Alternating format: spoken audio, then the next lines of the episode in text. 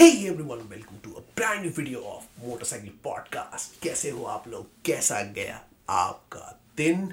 और आज के इस एपिसोड में हम आ गए हैं और आज एक इंपॉर्टेंट टॉपिक की बात करेंगे जो अभी बहुत ज़्यादा हॉट है ऑटोमोबाइल इंडस्ट्री में। तो चलो स्टार्ट करते हैं और बात करते हैं ईवी व्हीकल्स की और उनके यूज़ की। Let's go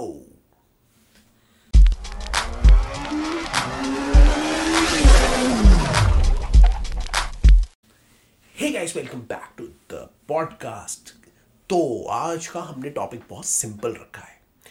और सिंपल रखा है इजी रखा है, और आपकी अंडरस्टैंडिंग के लिए हमने इनको चार पार्ट्स में डिवाइड कर दिया है, और ज़्यादा डिटेल में एक्सप्लेनेशन नहीं रखा है। सिर्फ़ आपको बताने के लिए रखा है कि क्या EV vehicles EV two wheelers अभी हम स्पेशली टू व्हीलर्स की बात करेंगे सस्टेनेबल और एक्चुअल और रियल ऑप्शन है। कंपटीशन में पेट्रोल व्हीकल्स के। पेट्रोल व्हीकल्स तो सबसे कॉमन व्हीकल्स हैं आप सब जानते हो और उसके मोस्टली uh, लोग अभी भी पेट्रोल बेस्ड व्हीकल्स ही लेते हैं। लेकिन रीसेंट ट्रेंड में ईवीज uh, भी चलने लगी हैं। ओला की सेल्स आप देख लो एथर की सेल्स देख लो बजाज ने नया चेतक निकाल दिया है उनको देख लो। टीवीएस का आई क्यूब से लेके बहुत सारे लोकली भी बहुत मैन्युफैक्चरर्स आ गए हैं जो स्टेट वाइज हैं या कुछ स्टेट्स में हैं, बहुत सारे ईवी मैन्युफैक्चरर्स आ गए हैं। एम्पियर मोटर्स है, आपके अल्ट्रा वायलेट है।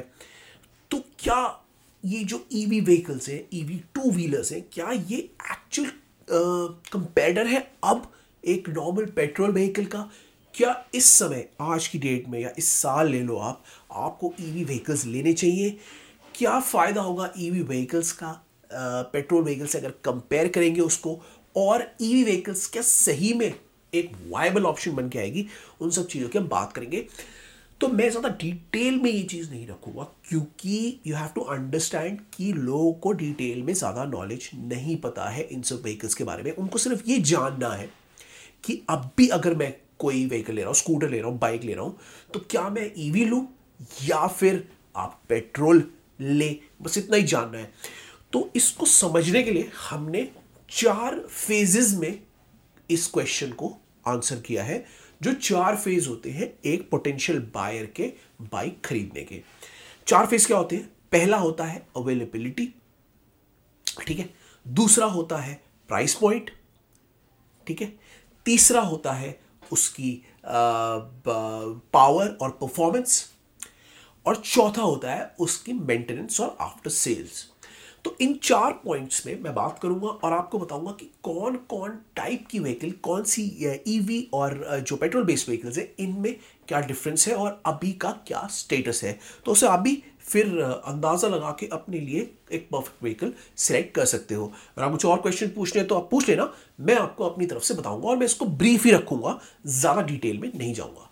तो सबसे पहले बात करते हैं अवेलेबिलिटी अगर आप अवेलेबिलिटी में देखो तो यहाँ पे पेट्रोल बेस्ड व्हीकल्स जो बहुत पहले से हैं ऑफकोर्स वो ज़्यादा है। पेट्रोल बेस्ड व्हीकल्स के मॉडल्स ज़्यादा हैं वैरायटी ज़्यादा है कंपनीज़ ज़्यादा है, और आपके पास ऑप्शंस जो है, वो भरमार है, भरपूर है, और सब जगह इजीली अवेलेबल है।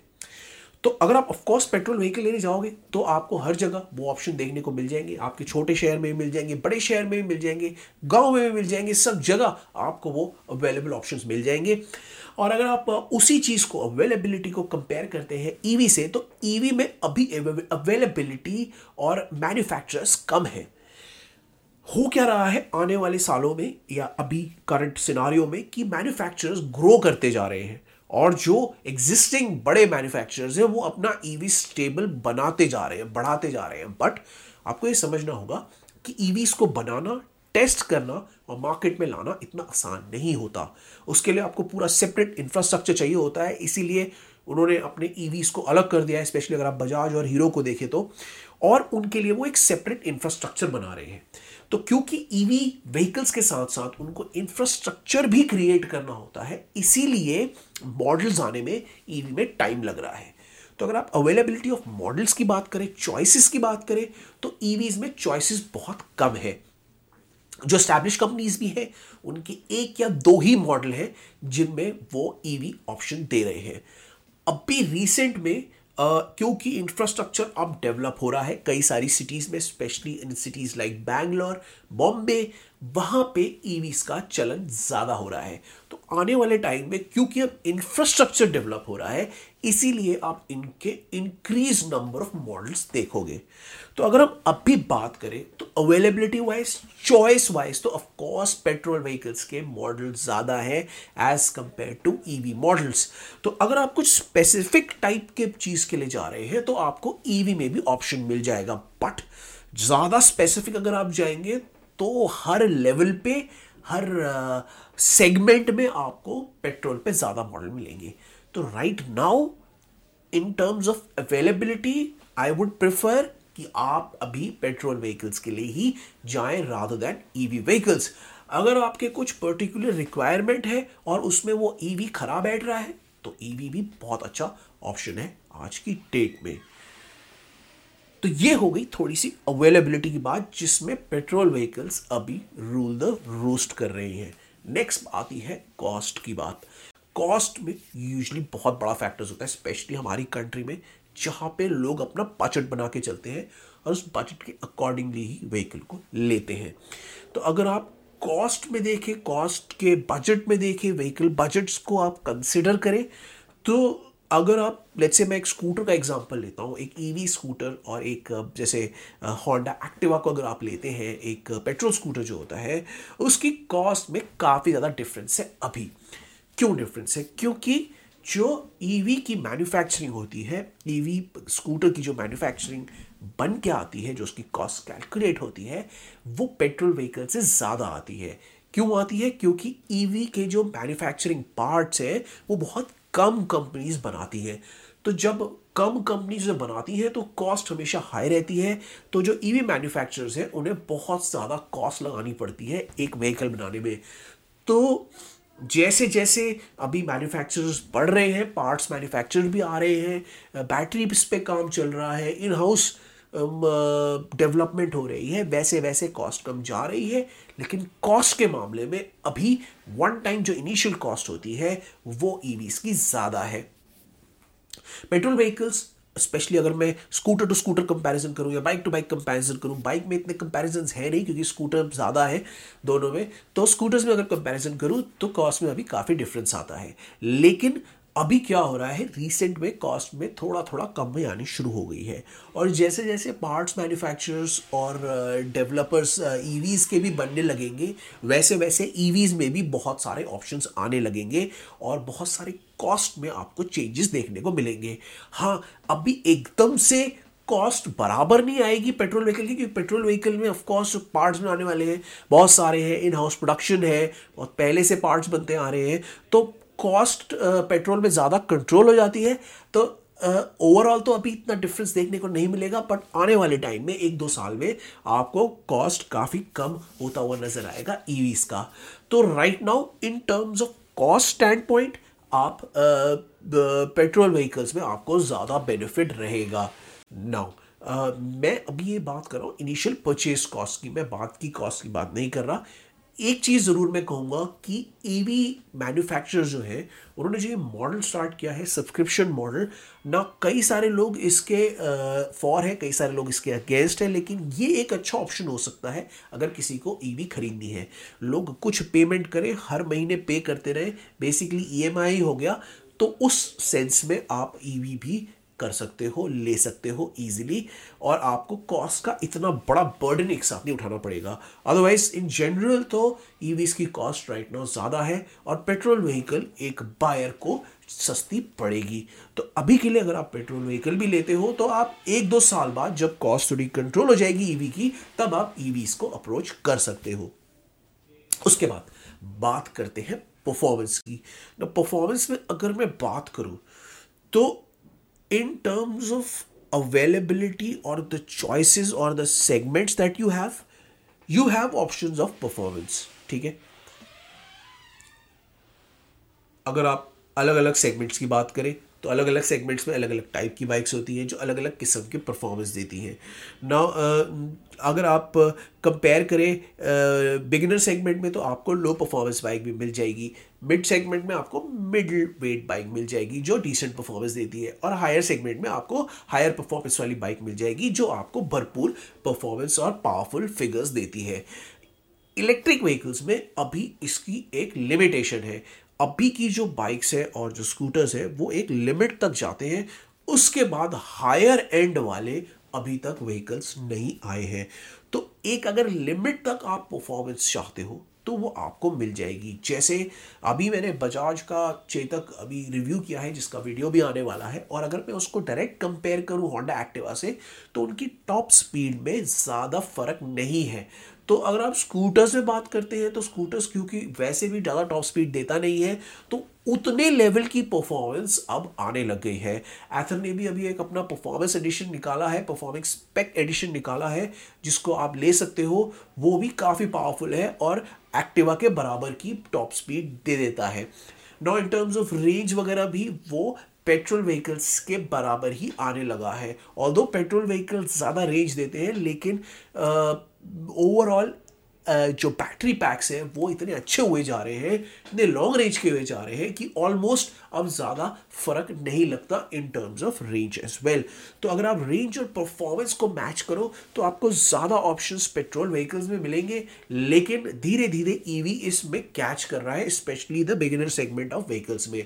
अब ईवी के साथ यही प्रॉब्लम है कि मिडिल वेट और हायर एंड सेगमेंट जो होता है, वो है ही नहीं. तो ज़्यादा ऑप्शंस तो ऑफकोर्स पेट्रोल व्हीकल में ही है, लेकिन अगर आप एक पर्टिकुलर टाइप का स्कूटर लेने जा रहे हैं और एक पर्टिकुलर लेवल की बिगनर लेवल की बाइक लेने जा रहे हैं तो ईवी में भी आपको उस परफॉर्मेंस की बाइक्स मिल जाएँगी, उस लेवल की बाइक्स मिल जाएँगी जो आपको पेट्रोल व्हीकल्स में मिलेंगी। और आने वाले टाइम में जब ईवीज में भी मिड मिडिल वेट सेगमेंट और हायर एंड सेगमेंट बनेगा तो ईवीज भी उतनी ही ज़्यादा परफॉर्मेंस बेस्ड व्हीकल्स हो जाएँगी। तो in terms of performance right now choices choice of performance की एज अगर बात करें तो पेट्रोल में है बट जो लोअर एंड है, जो बिगिनर सेगमेंट है, उसमें परफॉर्मेंस ऑलमोस्ट इक्वल ही है दोनों व्हीकल्स की। नाउ ये तो होगी परफॉर्मेंस की बात। अब हम फाइनली एक बड़े मुद्दे की बात कर लेते हैं, जो आता है आफ्टर सेल्स और मेंटेनेंस कॉस्ट तो बहुत सारे लोगों को अभी पता नहीं है कि ईवी e व्हीकल्स की आफ्टर सेल्स और मेंटेनेंस कितनी होती है। तो अगर आप जनरल बात करें तो मेंटेनेंस कॉस्ट में क्या आता है? सर्विस कॉस्ट आती है पार्ट्स की कॉस्ट आती है और आपके पेट्रोल की कॉस्ट आती है। और ईवीज e में क्या होता है? सेम चीज़ होती है पार्ट्स की कॉस्ट आती है चार्ज की कॉस्ट आती है क्योंकि चार्ज में बिजली खर्च होती है और आपके जनरल मेंटेनेंस और सर्विस की कॉस्ट आती है। तो अगर मैं बात करूँ कॉस्ट की मेंटेनेंस कॉस्ट की तो यहाँ पे सबसे बड़ा एडवांटेज ईवी व्हीकल्स को है। क्यों है मैं आपको बताता हूँ? ईवी व्हीकल्स में जो मूविंग पार्ट्स होते हैं स्पेशली इंजन के, ठीक है, वो कम होते हैं as compared to a ICE vehicle और अ पेट्रोल व्हीकल जो पेट्रोल व्हीकल्स में होते हैं, उसमें almost two thousand moving parts होते हैं जो एक इंजन को रन करते हैं। तो होता क्या है कि क्योंकि 2000 मूविंग पार्ट्स होते हैं, इसलिए पार्ट्स के डैमेज होने का चांस एक पेट्रोल व्हीकल में ज़्यादा होता है as compared to electric vehicle electric vehicle में पता है आपको सिर्फ़ 20 के आसपास ही पार्ट्स होते हैं जिससे इलेक्ट्रिक व्हीकल रन कर सकती है। और इंजन को जिस तरीके से आपको हैंडल करना पड़ता है पेट्रोल इंजन की मैं बात कर रहा हूँ, वो थोड़ा कॉम्प्लिकेटेड होता है। क्योंकि पेट्रोल इंजन में, क्योंकि छोटे छोटे पार्ट्स कनेक्टेड होते हैं तो उसमें लीकेज और डैमेज होने की चांस ज़्यादा होती है। अगर आप ईवी e को देखें, उस सेंस में तो ई e में क्योंकि जो बैटरी होती है, उस बैटरी में से इनिशियली अगर आप ईवी e को ढंग से यूज़ करोगे तो उसमें लीकेजेस थोड़ी कम होती हैं। तो in terms of general maintenance of the engine और बैटरी पैक जिसे आप कहते हैं ईवीज को बहुत बड़ा एडवांटेज मिलता है क्योंकि उसमें इतने ज़्यादा लीक्स और इतने डैमेजेस नहीं आते हैं जितने आपके एक जनरल पेट्रोल व्हीकल्स में आ जाते हैं। इन टर्म्स ऑफ़ अगर आप सर्विस कॉस्ट की बात करें तो सर्विस कॉस्ट भी ईवीज की इन जनरल कम होती है। जो पर सर्विस कॉस्ट होती है, वो ऑलमोस्ट आधी हो जाती है इस सेंस में पेट्रोल व्हीकल्स के। क्योंकि पेट्रोल व्हीकल्स में बहुत सारी चीज़ें होती हैं आपको देखने के लिए। ज़्यादा डिटेल में आपको सर्विस करनी होती है। इसीलिए वहाँ पे जो सर्विस कॉस्ट होती है, वो बहुत ज़्यादा लगती है। In terms of electric vehicle में, क्योंकि ज़्यादा चीज़ें नहीं होती असेस करने के लिए, वहाँ पे एक तो सर्विस भी जल्दी हो जाती है और सर्विस कॉस्ट भी इन जनरल आपको कम पड़ती है। ना ये मैं एक जनरल बात कर रहा हूँ। इससे पहले कि आप बोलो, नहीं, मेरी व्हीकल में तो ये हुआ, मेरी व्हीकल में तो वो हुआ। वो क्या होता है? पर पीस टू पीस होता है और पर सर्विस सेंटर पे भी डिपेंड करता है। कई बार ईवीज में भी इश्यूज़ आ जाते हैं बट इन जनरल मैं ओवरऑल बात कर रहा हूँ। अगर एक नए बायर को डिसाइड करना है तो मैं उनके पर्पज़ के लिए बता रहा हूँ, क्योंकि इंडिविजुअल व्हीकल्स में कुछ भी इशू आ सकते हैं। मैं पहले ही आपको क्लियर कर रहा हूँ। उसके अलावा अगर आप जनरल पेट्रोल या चलाने की कॉस्ट की बात करें तो जितने आपका पेट्रोल का खर्चा आता है, उससे ऑफकोर्स आपका जो बिजली का खर्चा है चार्ज करने का खर्चा है, वो कम आता है। आप यूजुअली जब आप चार्ज करते हो अपनी व्हीकल तो तीन से चार घंटे में आज की डेट में व्हीकल चार्ज होती है पूरी। तो टाइम वाइज तो जो ईवी e व्हीकल है, वो टाइम लेती है फुल चार्ज होने में और पेट्रोल तो आप पाँच दस मिनट में फुल टैंक करा सकते हो। लेकिन overall in terms of money of course petrol ज़्यादा कॉस्ट करता है ईवी e व्हीकल से। तो ईवी e व्हीकल्स की इनिशियल कॉस्ट जैसे मैंने पहले बात की थी, वहाँ तो ऑफ़ कोर्स ज़्यादा होती है लेकिन ओवरऑल अगर आप दो तीन चार साल इसको चलाओ और रखो तो उसमें वो कॉस्ट भी कवर हो जाती है और इन जनरल जो मेंटेनेंस कॉस्ट आती है और जो पेट्रोल की कॉस्ट जो पेट्रोल व्हीकल्स में आती है, उससे अगर आप कंपेयर करो तो ईवी e की ओवरऑल जनरल मेंटेनेंस कॉस्ट काफ़ी कम आती है और हैसल फ्री होती है EV in terms of maintenance and service तो ये जो फैक्टर्स होते हैं ना, इनको आपको कंसिडर करना है before you choose a vehicle EV एक सेटिस्फैक्ट्री ऑप्शन है। अगर आप एक बिगिनर सेगमेंट का कुछ लेने जा रहे हो स्पेशली स्कूटर अगर आपको लेना है तो आप ईवीज देख सकते हो। ईवीज में बहुत अच्छे अच्छे चॉइस है। बजाज का स्कूटर है, चेतक है, आपका T V S iQube है, आपका हीरो के स्कूटर्स है वीडा है, आपका ये एथर है, आपका ओला है। So you have good scooters जो आपको सिमिलर सॉर्ट ऑफ़ परफॉर्मेंस सब कुछ दे देंगे और ये स्कूटर्स रेडली अवेलेबल भी है मार्केट में आपको डिलीवरी के लिए। इसके अलावा आप बाइक्स में जाओगे तो बाइक्स में ज़्यादा ऑप्शंस नहीं है अभी। हाँ बिज़नेस सेगमेंट्स में कुछ कंपनीज़ आपको मिल जाएँगी अल्ट्रा वायलेट मोटर्स वगैरह आपको मिल जाएँगी, जो आपको अच्छी परफॉर्मेंस दे देंगी और बिगनर सेगमेंट की जो पेट्रोल बाइक्स है, के बराबर वो परफॉर्म कर देंगी बट हायर सेगमेंट्स में अभी ज़्यादा कुछ ऑप्शन है नहीं और आपको मोस्टली पेट्रोल व्हीकल्स के लिए ही जाना पड़ेगा। तो ओवरऑल तो अभी रिसेंट में अगर आप देखो तो पेट्रोल व्हीकल्स काफ़ी ज़्यादा एफिशिएंट हो गई हैं। तो अभी कुछ सालों के लिए तो आप पेट्रोल व्हीकल्स ले सकते हो, उनको चलाओ, अच्छे से उनको यूज़ करो, उनको इन्जॉय करो, क्योंकि आने वाले तीन चार सालों में ऑफकोर्स वो धीरे धीरे जैसे जैसे ऑप्शन आएँगे कॉस्ट कम होगी अवेलेबिलिटी बढ़ेगी डिस्ट्रीब्यूशन बढ़ेगा तो इन कंपनीज़ को भी धीरे धीरे ईवी कंपनीज़ को भी धीरे धीरे मार्केट कैप्चर करने का मौका मिलेगा। अभी भी रिसेंट में आप देख रहे हो कि पिछले एक साल में काफ़ी ज़्यादा इलेक्ट्रिक व्हीकल सेल हो चुकी हैं और आने वाले टाइम में ये ट्रेंड नहीं रुकेगा, क्योंकि सबसे बड़ा प्लस पॉइंट ईवी का यही है कि जो मेंटेनेंस और सर्विस कॉस्ट होती है, वो हमेशा कम ही रहती है। तो इन जनरल आपको मेंटेनेंस और सर्विस कॉस्ट ईवीज में कम ही मिलेगी और ये सबसे बड़ा फैक्टर बन जाता है लोगों का ईवी व्हीकल्स को लेना स्पेशली दोस्त जो रोज़ अपनी व्हीकल का यूज़ करते हैं और सिटी में ज़्यादा ज़्यादा चलाते हैं। सिटी में बहुत फ़र्क पड़ता है इन जनरल हाईवे की राइड से और जो लोग डेली कम्यूटिंग करते हैं डेली चोर्स अपने करते हैं स्पेशली और स्कूटर और डेली राइड करते हैं सिटी के अंदर, उनको इन जनरल ज़्यादा फ़र्क पड़ जाता है ईवी व्हीकल से। ईवी व्हीकल ज़्यादा बेनिफिशियल निकलती है, ज़्यादा अच्छी माइलेज देती है और ज़्यादा कॉस्ट इफ़ेक्टिव मिलती है, निकल जाती है पेट्रोल व्हीकल से। पेट्रोल व्हीकल्स को अगर आप डेली चलाओगे तो ऑफकोर्स आपकी पेट्रोल कॉस्ट काफ़ी ज़्यादा आ सकती है। तो आपको देखना है आपका यूज़ केस क्या है, किस तरीके की अवेलेबिलिटी आप देखना चाहते हो और आप किस टाइप की व्हीकल्स पे जाना चाहते हो।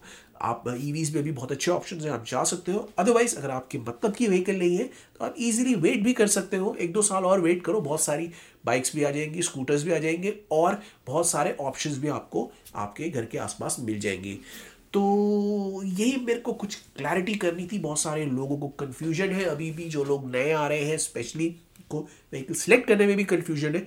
अगर आपको कुछ डाउट है, आपको कुछ पूछना है तो आप ज़रूर पूछो। हमसे यूट्यूब में देख रहे हो, किसी भी ऐप में सुन रहे हो, वहाँ पे पूछ लो, देख लो कमेंट कर दो और हमसे पूछो। हम आपको जितना हो सकेगा गाइड करेंगे और अगर नहीं भी कर पाएँगे तो आपको उन एक्सपर्ट्स के थ्रू गाइड करवा देंगे, जो और हेल्प कर सकते हैं।